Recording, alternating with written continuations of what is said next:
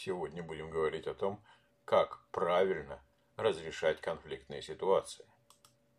Разрешение конфликта требует уникального набора навыков, и он есть далеко не у каждого. Прежде всего, это умение слушать, общаться без обвинения и управлять своими сложными эмоциями. Но начнем мы сегодня не с этих навыков. Есть негласное правило конфликта. Оно заключается в том, что вы должны тщательно выбрать время, прежде чем начать серьезное обсуждение.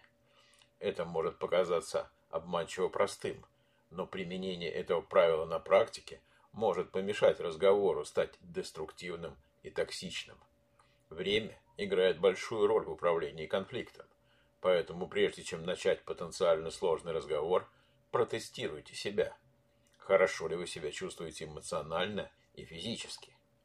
Лучше избегать начала разговора, когда человек испытывает стресс, голод, усталость или физическую боль. Когда один человек не хочет говорить по любой причине. Или когда вы больше заинтересованы в том, чтобы высказаться, чем в слушании вашего партнера. Когда у вас не хватает времени, чтобы выслушивать друг друга. Или перед какими-то крупными, важными, эмоционально заряженными событиями. Хорошее время оказывается критическим элементом в здоровом конфликте. Готманский институт парной терапии обнаружил, что успех разговора можно предсказать в течение первых трех минут. Результат зависит от того, как каждая сторона формулирует свои аргументы и понимает аргументы друг друга. Вот несколько распространенных ошибок, которые обычно убивают здоровые аргументы. Начало разговора происходит с критического или отрицательного комментария. В разговоре происходит быстрый переход к выводам без полноценного выслушивания и анализа того, что вы услышали. Ваш партнер или вы обвиняете друг друга в том, что вы чувствуете.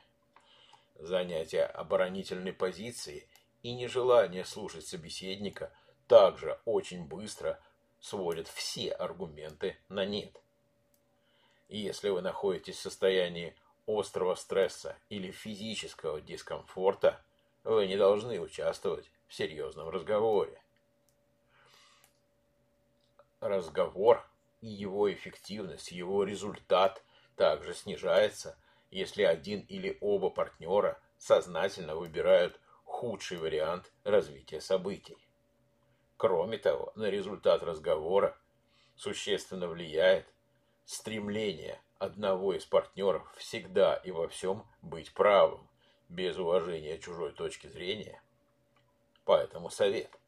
Начинайте разговор только тогда, когда вы оба готовы избежать расширения конфликта. Теперь давайте попробуем перечислить, что мешает здоровому обсуждению проблемы. Прежде всего, это сильное желание иметь последнее слово или быть правым. На втором месте это сильная потребность заставить другого человека услышать вас любой ценой, услышать то, что вы хотите сказать. Сильное желание указывать или изменять поведение другого человека. Или невозможность уйти, потому что вы не хотите потерять лицо, хотя и чувствуете, что в этом разговоре вы играете деструктивную роль. При уважительном общении не может быть победителя или проигравшего. Оба человека должны чувствовать себя в безопасности, чтобы поделиться своей правдой и спросить, что же им нужно. Когда оба человека готовы говорить, вы можете минимизировать ваши импульсивные реакции, которые приводят к несправедливым, деструктивным, агрессивным аргументам, в результате разговор, скорее всего, станет более дружелюбным.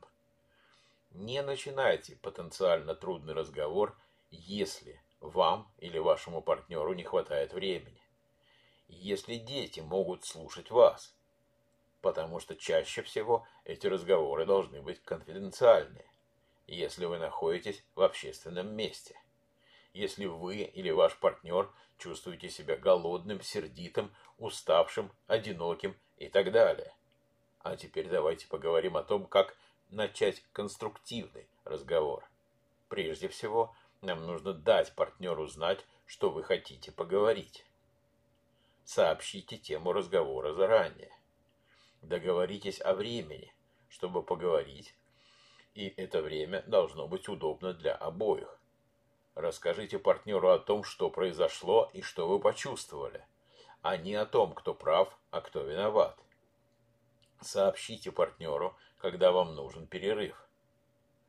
Будьте готовы закончить разговор в течение 24 часов. Проверьте свои ожидания. У большинства людей нереальные ожидания в отношении конфликта. Распространенным предположением является то, что проблема должна быть решена в одном разговоре, но это не всегда возможно. Ожидание мгновенного разрешения проблемы только создает разочарование. Например, вместо того, чтобы ожидать немедленное решение проблемы, постарайтесь сначала понять друг друга. Обмен мнениями друг с другом займет больше времени и терпения, но в конечном итоге это того стоит.